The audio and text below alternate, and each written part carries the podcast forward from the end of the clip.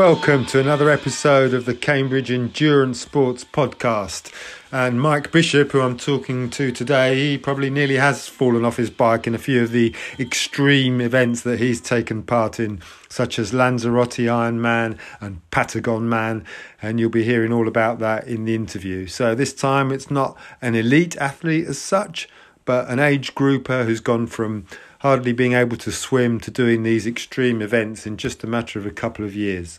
And the other great thing about Mike is that he involves his family in all he does, and they really do work together as a group the support team and the athlete as one on these events all over the world. So it's been a lovely chat with Mike. I hope you enjoy it too.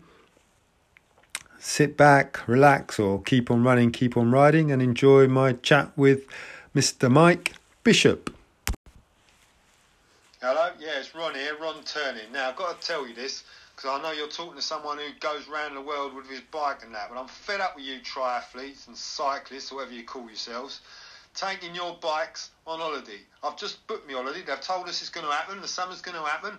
So I've booked me holiday to Lanzarote like I do every year, and the flipping prices are double this year because there's a blooming Iron Man on or something pees me off. We get to the flipping airport, you're all there with your bikes that you don't want damaged, so it takes three times as long to check in. And then when we're sitting by the pool having a nice beer, you're spoiling the view with your poncing about and your lycra and your stupid sunglasses. Stay at home and ride your bikes. Go up to bloody Yorkshire or somewhere if you want a hill. Don't ruin our British holiday destinations. We want our nice, great British holidays in Lanzarote, not flipping looking at you, stupid lycra ponces.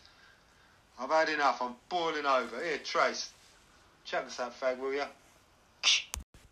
Okay, so here I am on Valentine's Day afternoon. Very flattered that uh, I've got a date with Mike Bishop. Um, I, unfortunately, he's married, so uh, it, it's just a Zoom call, unfortunately. How are you, Mike? What have you been up to? In fact, what's your evil coach had you doing this weekend? Hi Ben. Hi Ben. Hi. Um, he's, he's had me doing a, a mini duathlon yesterday, and then a long run today to celebrate Valentine's Day. And did you do your mini duathlon indoors, or or did you brave those freezing winds? No, I did it indoors because it was um, it was quite a short sort of short run, then a well an hour turbo and another short run. So and it was a bit icy out, so yeah, I thought I'd just stick to the treadmill and the turbo. Nice. So, because you've got quite a good home setup, haven't you? I mean, we might as well talk about that now, actually. In fact, you've got a new addition to the home setup as of how long is it since you've had your your pool? Yeah, so September. Sort of, well, we ordered one sort of in the summer. Not not really thinking the lockdown was going to happen for still be ongoing, but just um, just for the convenience of being able to swim at home and to be able to you know train a bit easier with a, with a static pool. Um, so yeah, got a riptide pool in September and just been using that all through the winter really. When it's been quite handy with the lockdown to be able to keep swimming, and normally I wouldn't be able to. But yeah, it's been quite interesting trying it out and seeing how to develop um, develop my swimming using that instead of the pools as I'd normally been using. Yeah, it'll be interesting to see how it translates when you get back into a into a normal pool. Let's say I've had one go in it. It's lovely warm water. I must admit, it's nice to get warm water this time of year rather than have to do what one of my previous guests did, which was brave the river Cam and at five degrees or probably be less than that now, probably be minus five at the moment. She'd have to break the ice this weekend, I think. yeah, so swimming obviously is part of the triathlon and you're doing a lot of triathlon in recent years, but how did you get into endurance sport in the first place? Tell us a bit about where you're from and where your life's taken you and how you've ended up in the vicinity of Cambridge doing endurance sport. Okay, so um, I don't have your typical triathlete background, I'd say, because I've only been I only started about four years ago. Um, before that, I couldn't even swim, so um, I'm sure some people say I can't swim that well either. Still, but um, I used that that um, sort of excuse to learn to swim um, to enter a triathlon. So I entered um, my first triathlon was one in Warsaw, um, an Olympic one, where my company's based, and did. Um, Can I just point out, sorry for the listeners, that was Warsaw, not Walsall in the West Midlands. Warsaw, yeah, yeah Poland. um, with so I entered that with some of my work colleagues, and so that's where I sort of started learning to swim before I'd even. Um, after I'd entered it, so I was sort of committed to it before I started to learn to swim. But anyway, I started that, and then my, but my first triathlon I did was a sort of the warm up one was a sprint one in St Neots with the now defunct um, Nice Try Events company. Um, mm. And the only thing I was worried about while I was doing that was if I could complete the 750 metre swim without having to be rescued. Um, because I was that, that nervous about swimming. But um, but after after that, I did that, and I sort of got hooked with it. What about, what about before that? Though I want to know about your youth and whether you were a sporty youth and what you used to do because you've lived in various places around the world, haven't you? Yeah. So, um, I've sort of never been that sort of committed as an athlete. I guess I've I've always done running, uh, but not really um, competitively or anything. I'm not. I wouldn't class myself as a you know, an elite or performance athlete. I just do it for mm. enjoyment. But I, haven't ever really done anything structured in terms of running until recently. But uh, yes, I've always always been a bit of a runner. Um, done the odd the odd events, but only for fun and nothing serious. Um, and I've sort of, as you say, lived in different places around the world, which maybe transferred around work from right from Sydney to, to Jersey. I lived in Jersey for a few years, um, and now I'm, I'm, sort of based in Cambridge, where my company was, and but then I moved companies. My company's based in Poland, so I sort of mostly work from home. So yeah, moved around a little bit, but not, I wouldn't say I come from a traditional sporting or um, um, competitive background particularly. So when when you were in Sydney, you didn't get the triathlon bug there amongst all those Australians who love their triathlon. No, I mean, and also Jersey's quite a triathlon-based mm. uh, sort of island as well. So yeah, both those places are quite sporting and quite um, quite quite into triathlon. But no, I didn't really particularly do anything anything special on, on triathlon at all. I mean, as I say, I've only learned to swim in the last four years. So I never really did anything there. Mm. So mostly just running. Yeah. Um, a bit, bit, bit of biking in Jersey, but nothing major. Yeah, for people who don't know, I mean, Jersey's now um, well, the Channel Islands in general have been the scene of various Power Man events and the Super League as well in recent times. So yeah, there is a bit of a triathlon tradition there, I suppose. Um, amazing, even more than that. In just four years, you've gone from no triathlon to doing Ironman events, and as we'll hear later on, not just any old Ironman events either. And uh, it probably is a few years now that you've. Uh, had, as I said, an evil coach, which is I'm going to come clean here. I've been coaching you, and uh, you do like you do like to travel. You do like to go to events, and I'll just uh, let people know that we went to Italy for a training, a very short training camp, and uh, that was a a baptism of fire there because the first thing we did was go for a an open water swim, which turned out a lot rougher than I was expecting. we had to go around a headland in quite quite wavy, choppy water, uh, which was a bit intense, let's say. And then we got back to the car and discovered the car had been broken into and your passport had been taken and all our luggage. So uh, that was a good start, wasn't it? Yeah, I'd say that was that was rougher than the actual swim. yeah. Come back to having no passport and luckily I had uh, no money or wallet, but luckily I had my phone. They didn't take my phone because it was buried in the back of the boot. But, yeah. Um, yeah, that, was, that wasn't a great start to the weekend, but it was still a good weekend after we sorted that out. Yeah, luckily we had uh, Savona Triathlon, my friends there who um, really looked after us, didn't they? After that, took us to the police first, lent us bikes, lent us kit, and uh, got us through the rest of the weekend. Really, didn't they? Yeah, no, they were excellent. Yeah, and it was, it was in the end, it was quite, it was quite a good weekend. yeah, it was a very good training weekend. So I'd say that um, your love of triathlon or your love of sport in general is really tied into events, isn't it? I seem to think that uh, you perhaps do more events than anyone else I know, whether it's a, a park run or an Ironman. There aren't many weeks that go by under normal circumstances that you're not doing something. Is that fair to say?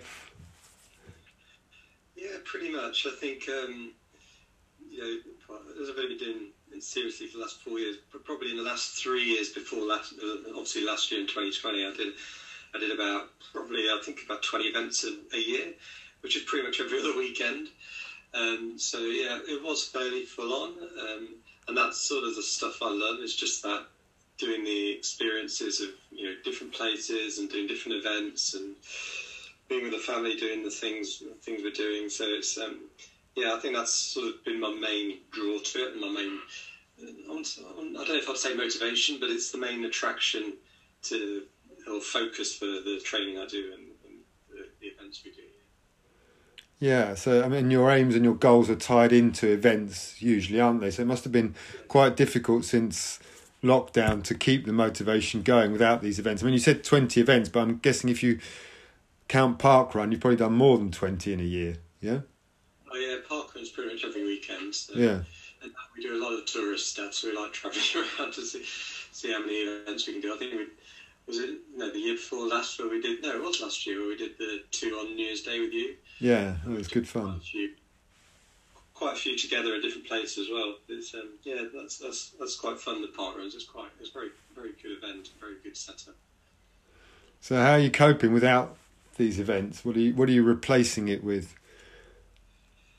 Um, so yeah, it's, for me it's quite it's quite hard because I say, I like a clear event goal which I'm building to and sort of training for and got focus, and that really helps me focus in my training. But I, I think um, the, the other thing which I've been really interested in over the last four years is how far I can push myself and how far I can improve physically. Um, and that builds into a lot about what I sort of get into for the endurance stuff. But the thing I've tried to focus on more last year is that foundation for that second goal about how I can improve and push myself more mm. versus entering events and building for those events. So, um, you know, keeping it varied, keeping it fun, but setting mini goals or aims through the year to um, to try and keep it keep some sort of focus. And I've had a few different things last year I was doing. So, um, did a few training running blocks to take on some PBs. I think I got my 10k PB last year in a training block. Um, did a few virtual races, which is sort of fun, but they sort of lose their appeal after a while. Mm. And then did a few Ironman efforts segments as well during the year. Um, and I think at the back of last year, did manage to do two triathlons, um, including the Outlaw X, mm. which were fun to do and nice to be back racing. But it was um, it was real sort of end of the season, sort of just fitting in. It was, it was strange doing them because I hadn't been doing the racing regularly, so you know my performance sort of was impacted because I hadn't got that sharpness, if you like. Um, so it was a bit, it was a bit of a strange year. I did feel a bit of a write-off. Um, so I did do some stuff, but it wasn't um, wasn't how I've been doing the last two or three years in terms of events and mm. you know the variety and the travel as well. The travel, route. I mean, I haven't been on a plane for over a year, and as you know, with work, I tend to be on a on a plane every a couple of times a month, as well as when we go for events like quite regularly abroad as well. So it's, um, yeah, it's been yeah. a strange, strange old time. So hopefully this year's going to be better. So um, earlier on, you said, "Oh, I'm not a performance athlete," but everything you just said there was about missing the performance side of things. Uh, there's a running coach called Nick Anderson who's helped us out with the half marathon training in the past, and uh, he always says if you want to be a better athlete tomorrow than you are today, then you're a performance athlete. And I think you definitely fall into that category. We ought to also let the listeners know that you're not a youngster in the sense that you're not in your 20s.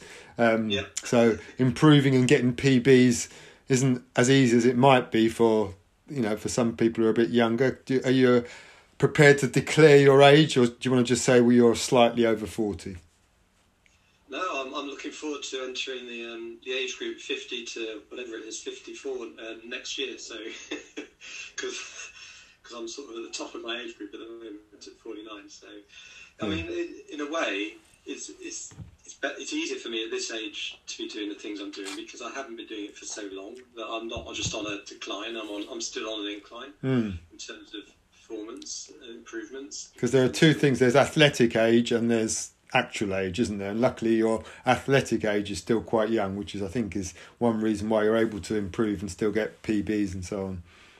Yeah, yeah. So I mean, that obviously does help motivate you when you just are improving all the time, um, rather than just trying to maintain a level of fitness for your age. But yeah, I think um, that that does help me. Um, I've sort of come to it quite late in terms of doing it properly and competitively. Yeah, and you're quite you're quite a, a laid back character, but you've got a brother that you like to have a bit of a challenge with, don't you? So um, every time you, you beat his five k time or ten k time, you make sure it's a it's an immediate phone call to let him know, isn't it? That's quite a motivator as well, isn't it? Yeah, no, we, we do. I mean, I, I wouldn't say I'm a hugely competitive person, but obviously, um, family does bring it out of view a bit, and I think um, yeah, we have quite a bit of fun. Myself and my brother um, John, who's um, who's quite a good runner when he puts the training and effort in. better than me anyway. But he, but he's seven years younger, so I, you know I use that excuse quite a lot. Um, yeah. I think at the moment, yeah, we've probably got split split um, reward um, awards in terms of times for different events. So he's, he's slightly faster on the 5k, and I'm slightly faster on the 10k and half marathon. But I'm sure over time he'll take all the records off me for running anyway. I'm trying to get him into Ironman. That's my key goal. Right. Yes, but he has to learn to swim first because he's another one who can't swim. and so, talking of family, you've also got um, your wife Rachel, who's uh, done events, which she does often does the park run with you, doesn't she? And she's actually getting back into fitness now and looking to do a marathon eventually, isn't she? So, uh, and and you've got sons that um, race as well. And in fact, when you do a sprint triathlon, you're often racing against the son, aren't you? Which is fantastic, surely.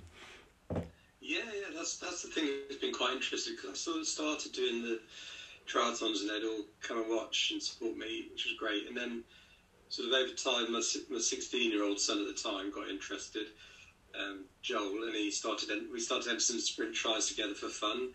Um, and it used to be so annoying because he would do minimal training, turn up, and then he'd either win or podium in his age group. Which, to be fair, was not many were in his age groups. But I'd be busting a gut, you know, doing all my training, and then I'd have a really good race for me, and I'd end up somewhere in the mid pack in my age group because there's so many doing it in my age group. Um, but yeah, it's, a, it's, it's been a lot of fun doing it. I mean, he's off to university now, and he's probably not doing so much training as he was doing. But maybe he'll come back to it at some point. Mm. But then, yeah, my, my, wife Rachel and my youngest Noah, they've um, got more interested too in competing, and they rather than just coming along and supporting. So we do obviously a lot of partnering together when that's on, um, and they're quite into their running. So um, yeah, if there's ever running events over the weekend or whatever we do when we go to an event, they're, they're usually involved in that. So yeah, it's been it's been quite good. And now Rachel's getting into a bit of biking, so just got swimming to tick off, and then I can get her into triathlon. Mm. Well, it's great to have that atmosphere in the family, though, isn't it? Which you know, obviously, I'm training for an Ironman isn't something you can do on 20 minutes here and there, is it? So you do need the family behind you. And I don't think I've ever met a family that's so supportive as yours in the sense that they actually get the t-shirts, get the banners out, don't they? They they follow you in, and and they support you in a very active way, don't they? Yeah, especially especially the Ironman events. I mean, it's amazing how much you know. It's obviously a big old commitment to travel to wherever we go to to do the event. Especially when we went to Chile, um, but I mean, to me, is well, we could talk about the support experience in Chile because I think that was quite different on Patagon Man compared to any other Ironman. Yeah, let, us do let's do that. Let's get on to the Ironman side of things then, because um, in terms of the Ironman races that you've done, I've sort of categorised them as the the fast, the furnace, and the freezing. So the fast course, which is Ironman Austria, the furnace, which is Ironman Lanzarote, which is known for its heat and its wind, and you did it on a particularly difficult year as well.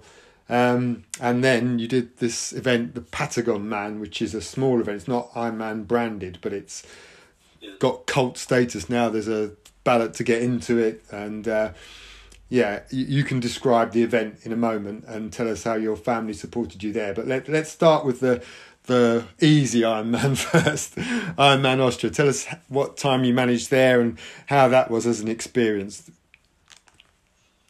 Um, so, so Austria was my first one, Ironman I've done, so I didn't know really what to expect. I, I was sort of, you know, when you're racing for that many hours, you don't know how your body's really going to cope with it, even if you've done all the right training.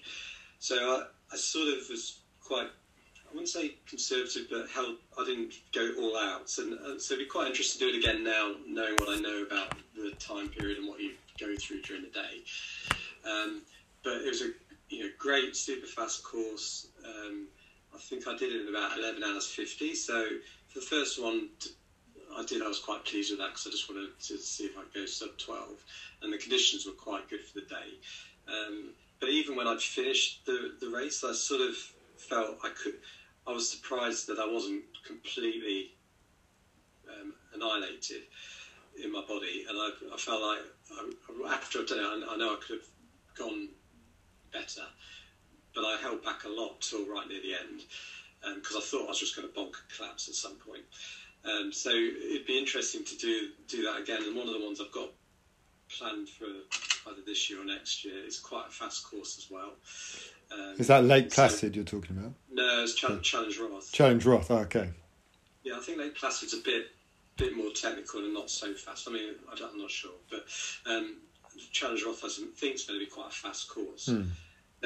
I mean, I know I'm three years older now, but I'm, I think it'd be quite interesting to see if I can up the, the performance in terms of be able to push harder now. I know what I can cope with in, in, in my body. Yeah, well, we've made a lot of uh, gains over the years. I mean, we've stopped you have, stopping for like you know a towel down and a shave in transition, and we've uh, that's something I shout at Mike for regularly.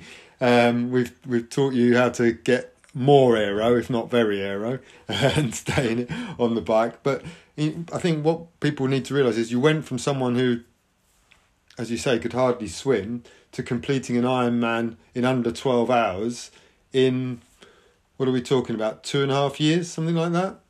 No, it was less well, than that. It was about uh, 18 months. Right. It was the year before I'd learned to swim.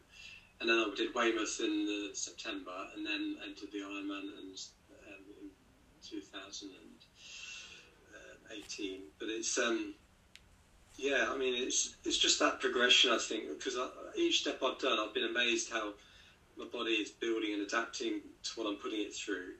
And I think you know I can never have jumped straight to doing what I was doing at the end of 2019 with Patagon Man without that building over the months and years of trying to you know uh, more credit to you really in terms of how I've built to be able to do that. And that's what I found fascinating is like how how much can I push myself and raise the bar and still still clear it if you like, and that step by step work you need to do to achieve it because you can't just go straight into the, doing extreme ones. And I think it's been a really good progression to do Austria, then you know do something, do one of the easiest Ironmans, and do Lanzarote, which is one of the hardest, and then do Patagonia, which is a bit of an extreme event, to see how far I can push myself and still manage to to complete these things. And of course, you didn't jump straight into Ironman Austria either. You did some shorter triathlons first. I think these days a lot of people hear about Ironman and decide to do an Ironman before they've even done a sprint triathlon. But you, you worked your way up a bit, didn't you? Yeah, I've done, a, I've done probably well lots of different sprint Olympics and I think two or three half Ironmans yeah. before Austria. Yeah, yeah. And tell us, uh, what did the support team consist of in Austria then? So Austria was um, Rachel, my wife, and two of my sons, um, Joel and Noah. Um, and yeah, we, we, went out there. They had T-shirts printed. I, I, the thing I, I, find with the the day is it's such a long time, like you know, twelve hours for a supporter. Mm. And I think for me it's quite easy because I'm just competing. I need to keep going. I only have to think about myself. Everything I've sorted out myself is like you know in terms of transition bags and nutrition and all that is all under my control and I'm just doing what I'm doing and it's all sort of pre-planned and I just have to execute. Whereas, whereas they've got to be like in a certain place at a certain time. They've got to keep track of me. They spend two or three hours just sitting around doing nothing, waiting for me to go by. And it, I mean, it's just, especially on the bike where you just do two big loops of three hours, mm. and then um, the the run's a bit better because I think it was four loops. But um, yeah, there's a lot of dead time for them, and a lot of. I think they were sitting in the what do you call it, the finish funnel stadium thing for about two hours before I turned up, just because it was busy to get a place, and then and then I'm just through, and that's it. So it's quite a commitment, I think, as yeah. a supporter to have to be there all day and to um, follow you and keep track of you and you know, shout the encouraging words just briefly as you go by. But Yeah, and send uh, send updates to coach and all the rest of it. I think any anyone who's uh, who's supported at an Ironman will know it's not an easy day being a supporter. I mean, I think I think it's a slight exaggeration to say it's easy to do the race, but certainly being a supporter, especially if the weather's very hot or difficult in any way, it, can be a very very long day for the supporter as well. And uh, what were the conditions like in Lanzarote then when you went to do that one? So Lanzarote was we were quite lucky because it was a half term week, but it was on a Saturday before the half term. So um, it meant that we had the event and then we had a, a, week of recovery in Lanzarote, which was quite nice. But the, when we turned up and just literally came out of the airport, the wind was horrendous. I've never. I was like, oh my god, this is going to be a nightmare because it was just literally trying to push it. Um, your luggage trolley across the car park and getting blown across was just thinking this is going to be horrendous. Um, and yeah, it was. Um, it was a. Str- I mean, the weather was lovely and sunny and hot, like twenty-five to thirty, I think, during the day. Um, but it was just the wind, just really blew me away, literally. Um, and uh, I was, I just thought at the time, I was just thinking, I know it's a windy race, and that's why it's tough and whatever. And so I just need to, you know, grit my teeth and get on with it. But it wasn't until afterwards when you know, I had a lot of feedback about people who've done it many times, just going, "This is the worst they've ever done it in," and it was like, um, you know, the worst in 13 years in terms of conditions. And the problem, uh, what's strange is I was the fittest I'd ever been, I think, before Lanzarote in terms of Ironman fit, even fitter than Patagon Man. Um, so I felt really strong and physical going into the race. And my swim was great, and the the the wind somehow picked up during the day because in the morning was, the sea was okay. Um, I know it was quite close to the shore, it, but it wasn't really choppy. Uh, so um, the swim was great. And just talking about the swim, what was really good I liked about that is it was a sea swim and it was close to the shore, so you could see all the, the sand and the, the fish under the water and whatever. And it had a really great um, what do you call it? Uh, mass start, mm. which I really loved. I mean, a lot of people don't really like those, but I just love the fact that everyone just went in at the same time. And it yeah, was, it's a great spectacle. yeah, yeah, and you know you do get bashed around a bit, but it's you soon settle in and it spreads out and whatever. And you had two loops, so you come out and have a little breather and go back in, and actually did probably my, my best swim I've done in an Ironman there. But, um, but yeah, but when you got on the bike and then straight away the first there's a straight incline and you've got the wind against you and you me pumping like you know heavy watts for what I do. And I was just thinking oh my goodness I can't keep this up. And I'm not going I'm going like 18 19 miles an hour or you know no kilometers an hour. And I was just thinking I can't keep going with this. But literally that was it for the whole until the last 20 30k that was it was a grind the whole time and I think the bike took me, I don't know, an hour and a half longer than I was expecting it to. Mm. And I've been and I've been trying harder than I would have done. Well, definitely than I did in Austria, and uh, I was expecting to do. So by the time I came off the bike, I was absolutely shattered. and that, and just the extra hour and a half cycling, just um, meant that your reserves were low, much lower than you mm. would normally be going into the run. So even though the run started okay, it's sort of by about 26k I was like um, quite dead. So it was a real, uh, you know, real struggle race. Um, yeah, but it was, so I probably took about an hour longer overall than I probably expected to, or maybe mm. even an hour and a half. But it was um, every, everyone struggled, I think, from from what I saw the feedback. I Definitely, I mean, it has the reputation of being the hardest Ironman out there, doesn't it? Official yeah. Ironman, and uh, and your family were there as well. How did they yeah. deal with the, How did they deal with this uh, sun shriveled, wind beaten wreck that eventually crossed the line? so um, it was funny because our hotel was actually quite near the place, so they, they managed to get back to the hotel and they were just having sort of the relaxing um, holiday during the day while I was out doing my seven hours of cycling or seven and a half hours of cycling, whatever. Um, but what was quite good because it was uh, again a, a, multi-loop run, so they could see me quite a few times, and I had Joel running, videoing me and, and cheering me on. And then the finish straight, when I came down the finish straight, um, because Rachel had been waiting there for a while, she she took the microphone off the um, off the announcer and was calling me in saying, "Mike, you're an Iron Man" and stuff. And was Wow. through, which was quite good, quite good, um, quite good fun. But yeah, and then afterwards we had to walk. up. I just remember having my silver cape on and having to walk up the the hill back to the hotel. And the kids were pushing a bike, but I was just so knackered. But we were walking past these bars and there was loads of Irish bars, and they were all cheering. All these Men walking up the, and I'm, I'm women walking up the hill. Um, it was quite, it was quite a funny, surreal experience. But um, as I say, it was nice to afterwards to have like a few days off to relax because normally we just like go to the event and then either straight back after the event or just in Austria. You know, we went back six in the morning the day after, so it was quite nice to have a few days off afterwards. Yeah. I mean, this sort of combining the the race with the with a trip abroad for the family. I suppose that's one very small way in which you're you're paying the supporters back by giving them a holiday with it. Um, but the timing's quite difficult, isn't it? Because you want to get to there, you want to get to the race in time to acclimatise to a degree and look at the course and all the rest of it. But you can only really enjoy it or relax afterwards, and you're probably going to be extremely sore while you're doing that. So timing the race and getting enough time out there to make it an enjoyable experience for those with you is quite tricky, isn't it?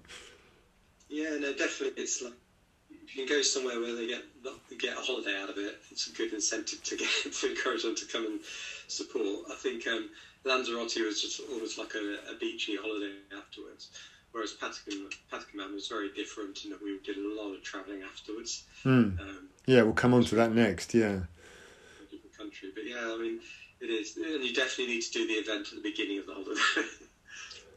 Right, that's your tip, is it? So, what do you reckon? Say you've got a week. Would, what would you say? Say the race is on a Sunday. Would you say arrive on the Thursday or even the Friday?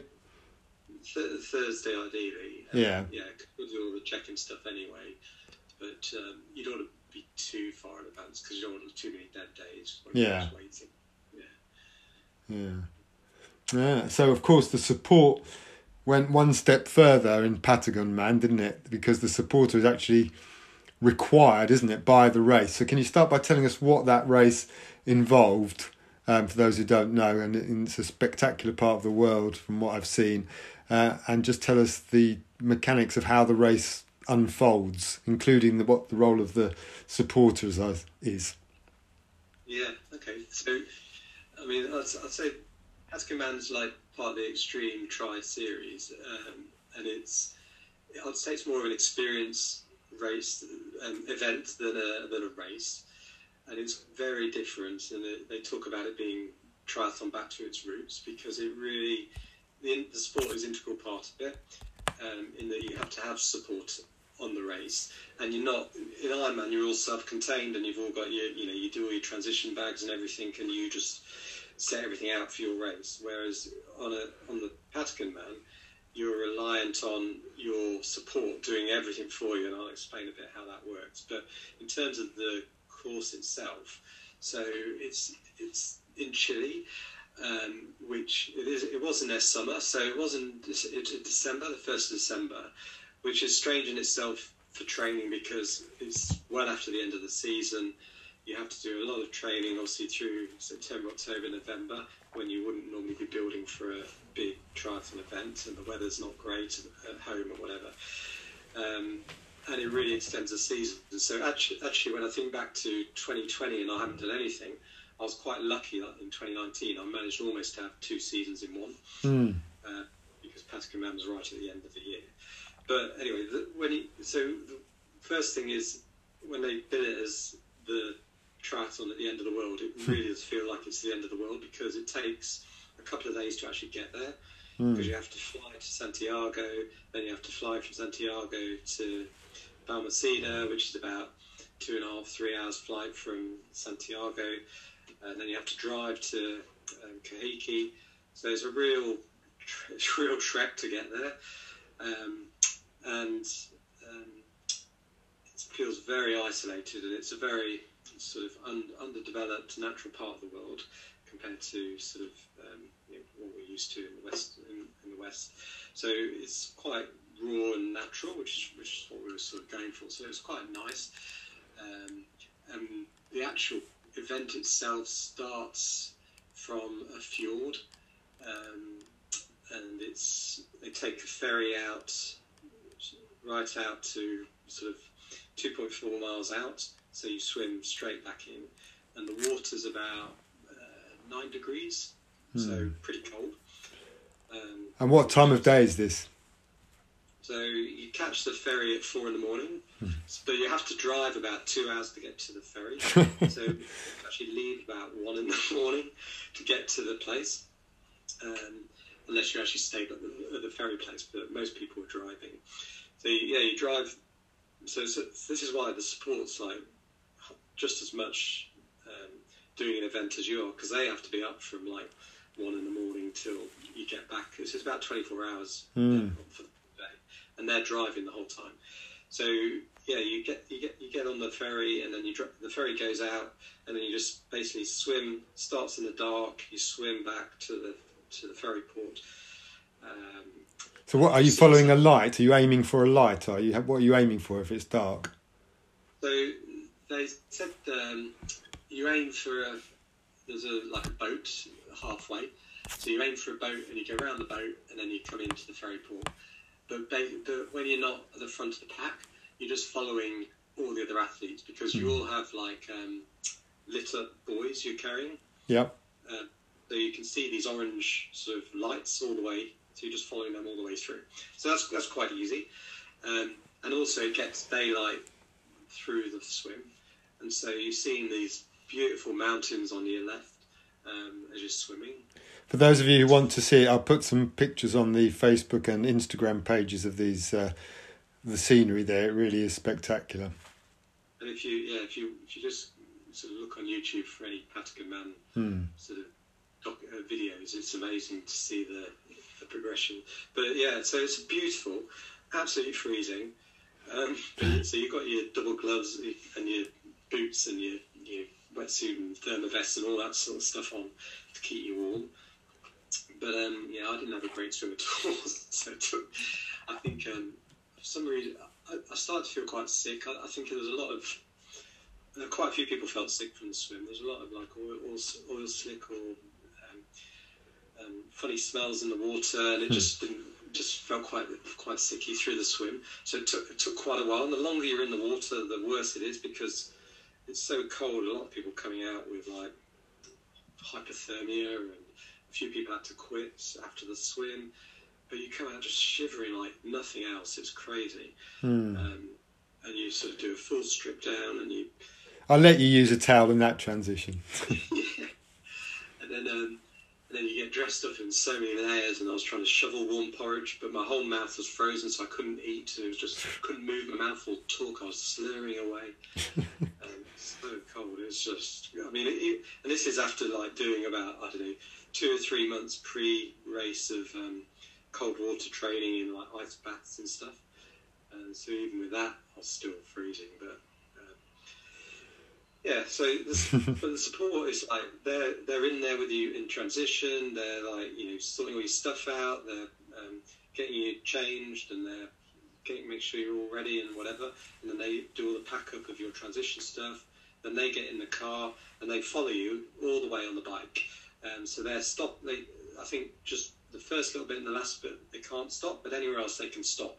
So you're basically telling your support, I'll meet you at 40k, I'll meet you at 60k, whatever, um, where they are giving you uh, nutrition or they're um, you know changing because you're stripping off your clothes as the day warms up and you're not having to wear all your warm clothes and so on.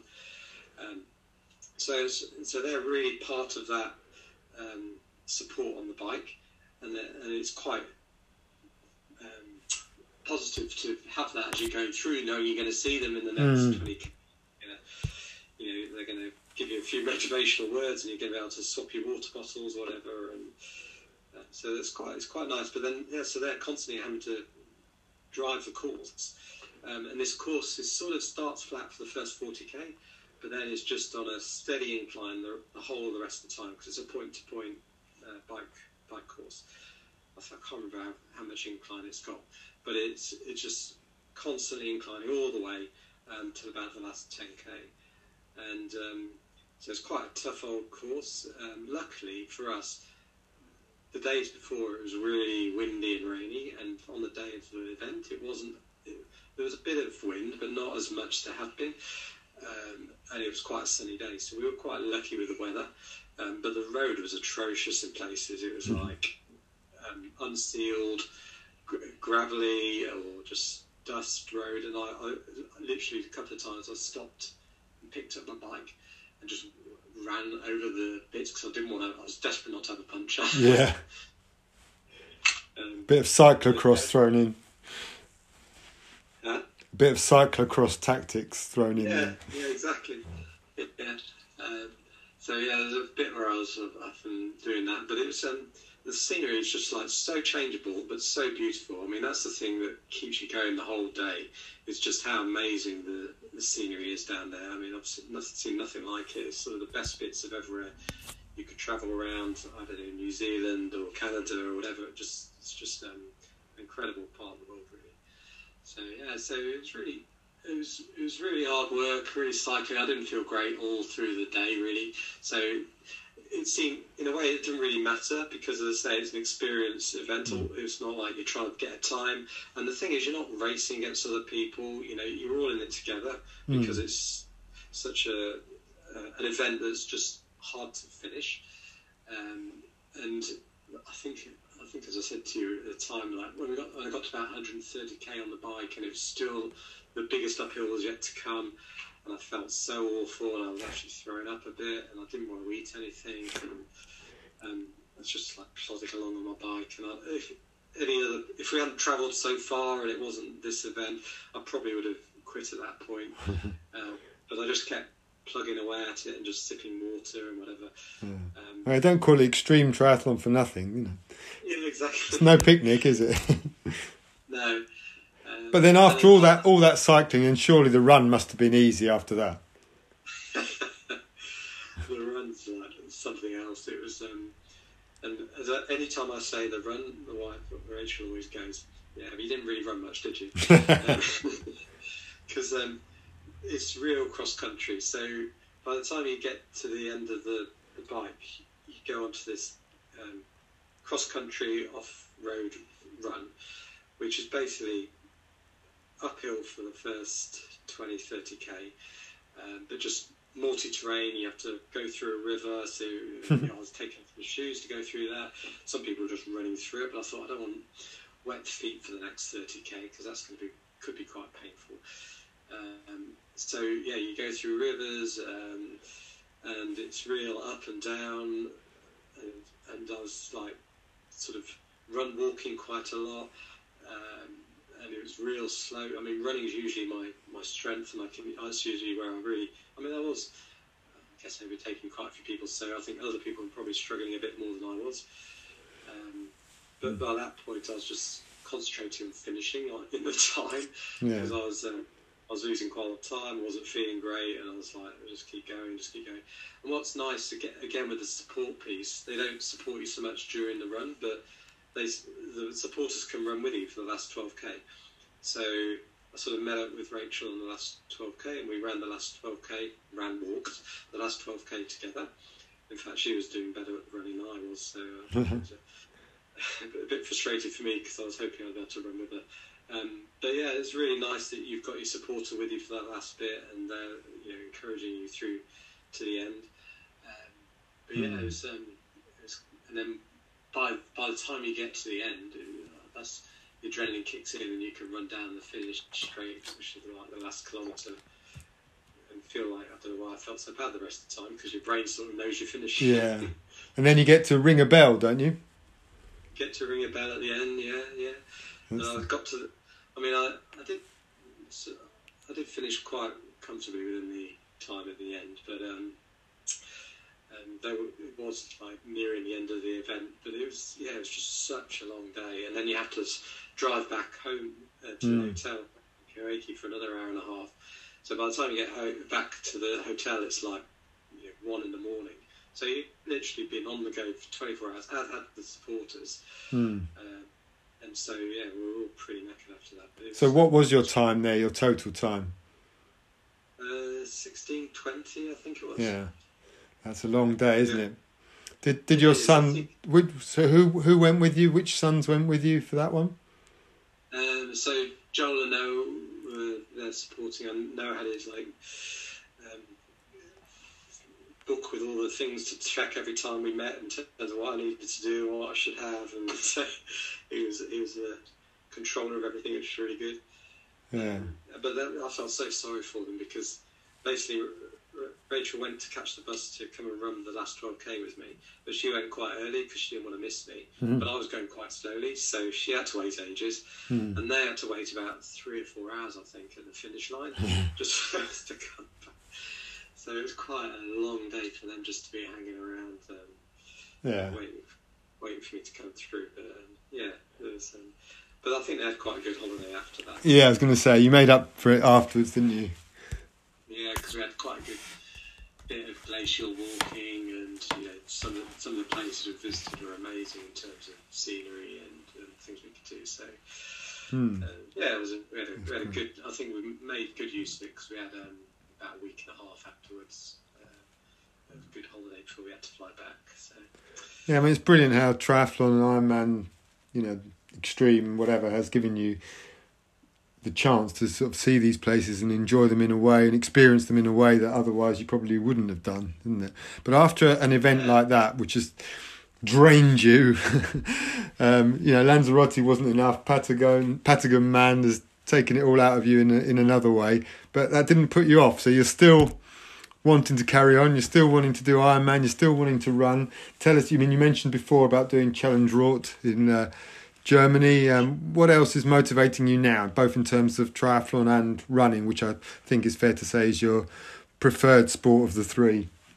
yes. Well, I was saying earlier, like because I'm late to it, I'm still on that improvement curve, and so that's motivating for me. I, you know, in terms of in the last three years, I've achieved more than I thought I would have done, and I still think my best achievements are ahead of me, and so that sort of motivates me to keep um, keep pushing, keep you know developing, keep changing how I'm doing stuff to to improve. So the sort of journey I've been so far has been like go harder and harder and harder. I don't know in the, the future whether I'll, I'll I need to keep searching for harder events to do, or whether it's more. Please no. how-? Please no. yeah, or whether it's more about um, you know improving how just doing varied things and improving what I do. So there's a few things I've sort of got a bit varied that I'm looking forward to doing hopefully this year. Um, I don't know whether so the the two iron, iron events I've got sort of in the um, planned the challenge Roth and Lake Placid, but because of the delays and the timings, I'm not sure which which one, if either, I'll be able to do this year. Hmm. Um, but hopefully, I'll do one this year and one next year. So, so those are a bit different. One's obviously Lake Placid is a nice one for travelling to New York and around there. Um, and Challenge Roth is just from what you see is a real spectator event. Um, Oh, so yeah. I really want to do that when it's opened up and it's not restricted by COVID, and so we can, you know, it's, you really get that experience. Hmm. Uh, yeah, just keep stretching myself, keep doing new things. I think the the thing I found, which is the drug, if you like, is that the bigger the event or the the, the, the more you train to achieve stuff, the more the feeling you get and the of afterglow and euphoria that um, that you get hooked on. That's what Hmm. drives you to do it again. So it's funny, like you know, after I sort of before I did my first Ironman, I thought I'd be really pleased if I've done an Ironman. And then once I did it, it's like the feeling of accomplishment afterwards. Doesn't mean that you think it doesn't for me. It didn't mean that's it. I've done it. I'm happy. It just meant I love that and I want to experience that over and over. So you know that's why I want to do something even harder or more uh, rewarding to, to get those to get that adrenaline feeling of all that euphoria afterwards. I guess. Yeah, you get satisfaction from going faster as well? I mean, you've you know you've had half marathon, ten k PBs over the last few years. You wanted to keep doing that as well. Is that equally motivating or not? Yeah, I mean, you know, every time, like, it was strange because when I did Lanzarote, I was, um, as I say, I, I felt the fittest I'd ever been, and if I'd done that on a fast course, I'd have been pleased that I'd done a you know fast Ironman. Hmm. And so there is there is those two elements of how much can I push myself, but also how fit can I be to do the best I can in terms of times for different events, whether it's running or triathlon. So yeah, there's def- definitely that. Um, and as you know, as we often talk, uh, obviously I can do more on the swimming because I'm a very average swimmer, and I want to be able to do more on the bike and improve the biking. And you always think I can do more on the bike, and running seems to be a bit of my strength. So I don't want to lose that. I want to keep improving on that. So that's why, I, you know, for me, as long as I'm enjoying it and as long as um, I'm improving, I'll, I'll, that's the motivation for me today. I think. The, and then the third bit about just doing different events and doing going to different places is definitely something that is keeps you interested. I think. Yeah. So from that, then, sort of a, what would your advice be to some to your former self of say three or four years ago? If there's someone in a similar situation who's just maybe starting triathlon or they're a runner and they're thinking of you know they're attracted by the idea of doing an Ironman, um, what would you suggest are the main things to consider? Uh, From what I've gathered from what you're saying, key is to be enjoying it, um, to use it as an experience, to make sure you've got good support. What would you say beyond that?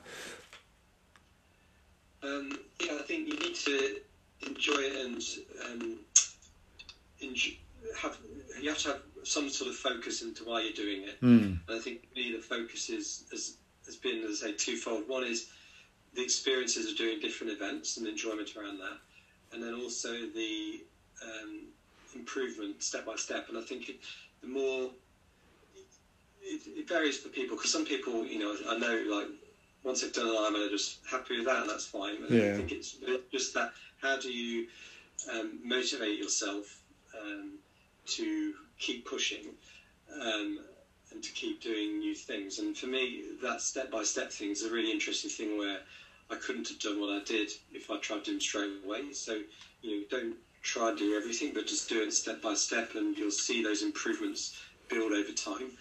Um, so that you can then achieve much more than you thought you could, and that's what's quite rewarding when you look back Mm. and be looking forward in terms of I'll keep doing that hopefully.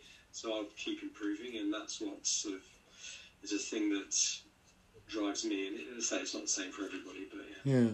It's interesting because you've also become a sort of fan of the sport, haven't you? You sort of follow the professionals as well. You enjoy watching triathlon of all Yeah. levels. So you've, you've really got into the sport as a whole, I think, haven't you?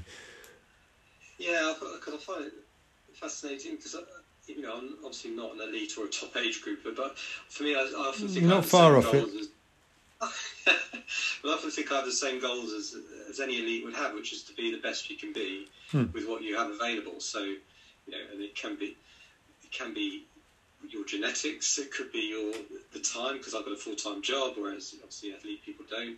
And it could be your age that constrains you, but you know, whatever your constraints, it's being the best you can, um, and that's the the goal most people have, whether you're elite or an age group or whatever. So you know, I, I still get a lot from watching elite people and what they do and what they're um, achieving and what they're trying to achieve. Um, and I learn a lot from that as well. So yeah, I, I find I find the whole and I, this whole PTO stuff and the um, the way the triathlon seems to be going is quite an interesting development because I think as someone said, you don't you don't realise how good these triathlete ath- are people are as athletes because the, the fact they can do these you know, fast swims and fast bikes and, and fast runs all together Mm. and when you put them in isolation are quite impressive. But to do them all together puts them as like, real, to me anyway, s- sort of ex- extreme athletes um, Yeah. in their field. So, yeah. Yeah, I mean, we, we are more and more seeing seeing triathletes being competitive in terms of their times in the individual constituent sports, aren't we? Yes. Right, so we're, we're nearing we're nearing the end, unfortunately, time wise. But I have to ask you the uh, obligatory question. So the first one: What's your favourite training session, if you have one? Um, so I think uh, I'd say I've got if I, if I take two. So Yeah. one is like um, for when I'm doing they're both around build, but one's around when I'm building my running fitness, what I, what I really like is the one you set, which is a short, sharp run interval session of 10 by 300 meters Hmm. at race pace with with recovery and doing that every two minutes. So it's like 300 meters and then recover up to two minutes and do that 10 times. Because I like I like the short sharpness of it, and you can put full on effort, and then it builds over time, so you don't really recover properly, and then by the tenth one, it's quite a hard work. I like those short, sharp ones because I always feel like after I've done that, that that's going to help my fitness build. So, so that's one of my favourite sessions. And then the, the the other session I really like is the in the final build before an Ironman, the one you set, which is a long bike run training session. It's about three weeks out, and it's like about I think the one we did just before Lanzarote was like a 120k bike into a 26k run, Hmm. and it's not some of it's Ironman intensity, but it the fact that if that goes well, I sort of know I'm in I'm in good shape and ready for an Ironman because it's quite a draining session, and you know you've got three weeks to recover before the Ironman event. But that to me is a real uh, signpost in terms of if I'm okay with that and I'm you know, Yeah. not got any niggles or anything, then I'm in good shape to, to be able to take on an Ironman day. Yeah, yeah, it's that balancing act between doing something long enough and hard enough to give you the confidence for the event, and yet not so hard as to take away from Yeah. your race day fitness, isn't it? Yeah. Yeah. So uh, to be good on race day, also you have to have uh, the right nutrition and you need good food. So we need now your favourite recipe or food for whether it's before, during, or after a race, or any day of the week. This is a, a specific race day food. My, my favourite. So, so this year or the last twelve months, I've been um, what's it called toying with vegetarian, being a vegetarian, and uh, um, and I've, I started it because I, I, I did, read quite a lot about it helps with, recovery, and it was also a healthy sort of lifestyle choice. So my my um, favourite recipe at the moment is a lasagna, Mhm. which is celeriac, chestnut, and mushroom. Mm. So, um, and that's quite a. It takes quite a quite a bit of time to prep and to make, but it's once you've done it, it feels fairly similar to what you'd have from a normal lasagna, I think, in terms of the rest of the mushrooms. So yeah, that's probably one of my favourite recipes at the moment. So you ma- you make that, do you, or do you have a support Yeah. crew for that as well? No, no, I'm, I'm a bit of a. I like to make my own foods. So. Oh, ah, good man. Well, there we go. You see, so it's not all it's not all take. yeah, exactly. Brilliant. Right. Well, before we finish, then anything else you wanted to add? I mean, we didn't mention we mentioned your family and your support crew. We didn't mention your lovely dogs that uh, accompany you on some of your easier runs. Anything else you wanted to talk about before we finish? About my dogs. So, I've got two, so the two dogs, um, Sydney and Sheldon. So Sheldon's getting a bit old now, so he's retired from running. He's eight, well, retired, he's eight. He doesn't come on my, my normal runs, but my my two year old um, Labrador Sydney, she she's um, a whippet. She loves running, so she comes on running with whenever we're running, whether it's training or, or a faster run. Um, and it's really annoying last year because I was hoping she'd be would, would have park runs because that's the best thing when you're Hmm. running park run with a dog. You can basically just cheat and they drag, drag you Yeah. around at high speed. so, um, so I've, I've meant to be able to do that with her. So hopefully, when they come out later this year, we can go and do some fast park runs and breaks, and then I'll break my brother's um, PB with a, with a cheat park run with, with Sydney. Yeah. Um, but no, I think we've already given shout out to my supporters. Um, I think it's not just um, my immediate family who support. I think there's quite a good support um, from from some of, some of my extended family as well, particularly my brother and, and his family. They're all very good supporters. I love the videos from Caleb, one of my nephews, who's always leaving me videos after my events, going, "You're my hero, Uncle Mike." so, so that's always quite good. Um, Yeah. and, and also you, you as well when you turn up to my events that's always quite good as well quite good for support things so yeah that's always much appreciated but yeah, yeah I think we've I think we've covered most people who, who help. Nice one. And if, if people wanted to ask any questions about Patagon Man or anything else, what's the best way to find you, if you don't mind people finding you and contacting you? no I mean I'm, I'm on Facebook probably the easiest way um, and in the I think um, yeah the easiest way is just to find me on Facebook Mike Bishop Yeah. Yep. Nice one. And they might well see you if they get back going soon. They'll probably see you at a park run somewhere. Um, they can look out for you in it, probably in a Patagon Man t-shirt or an Iron Man Lanzarote t-shirt or something to give it away. Probably. I, I do try and minimise my um, merchandise wearings because people get a bit, especially people get a bit bored of seeing me always in my armour. Is that the only clothes you have? Yeah. nice. Oh well, yeah.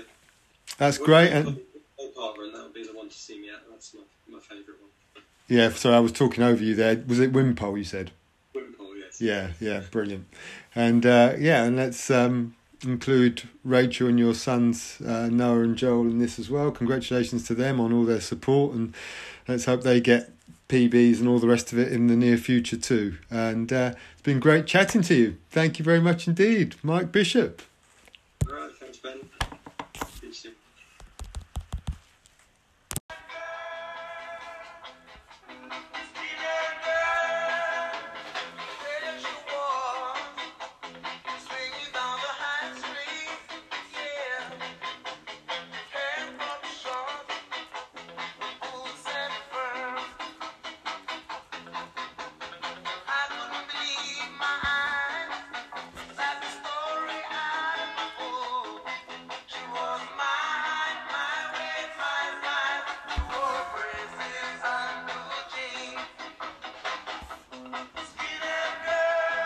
Well, I hope you enjoyed that chat with Mike Bishop. A bit different in terms of how the previous interviews have been. This is somebody who's really incorporated triathlon and iron distance racing into the family and the lifestyle as a whole.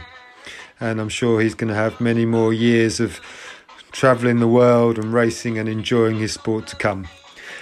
If you enjoyed it, please, please, please, please, please get on our Facebook page, our Instagram page, follow us, rate us, join us, get in touch. Got lots more coming up very soon. Keep tuning in, subscribe, the usual things. And as I always say, keep enduring.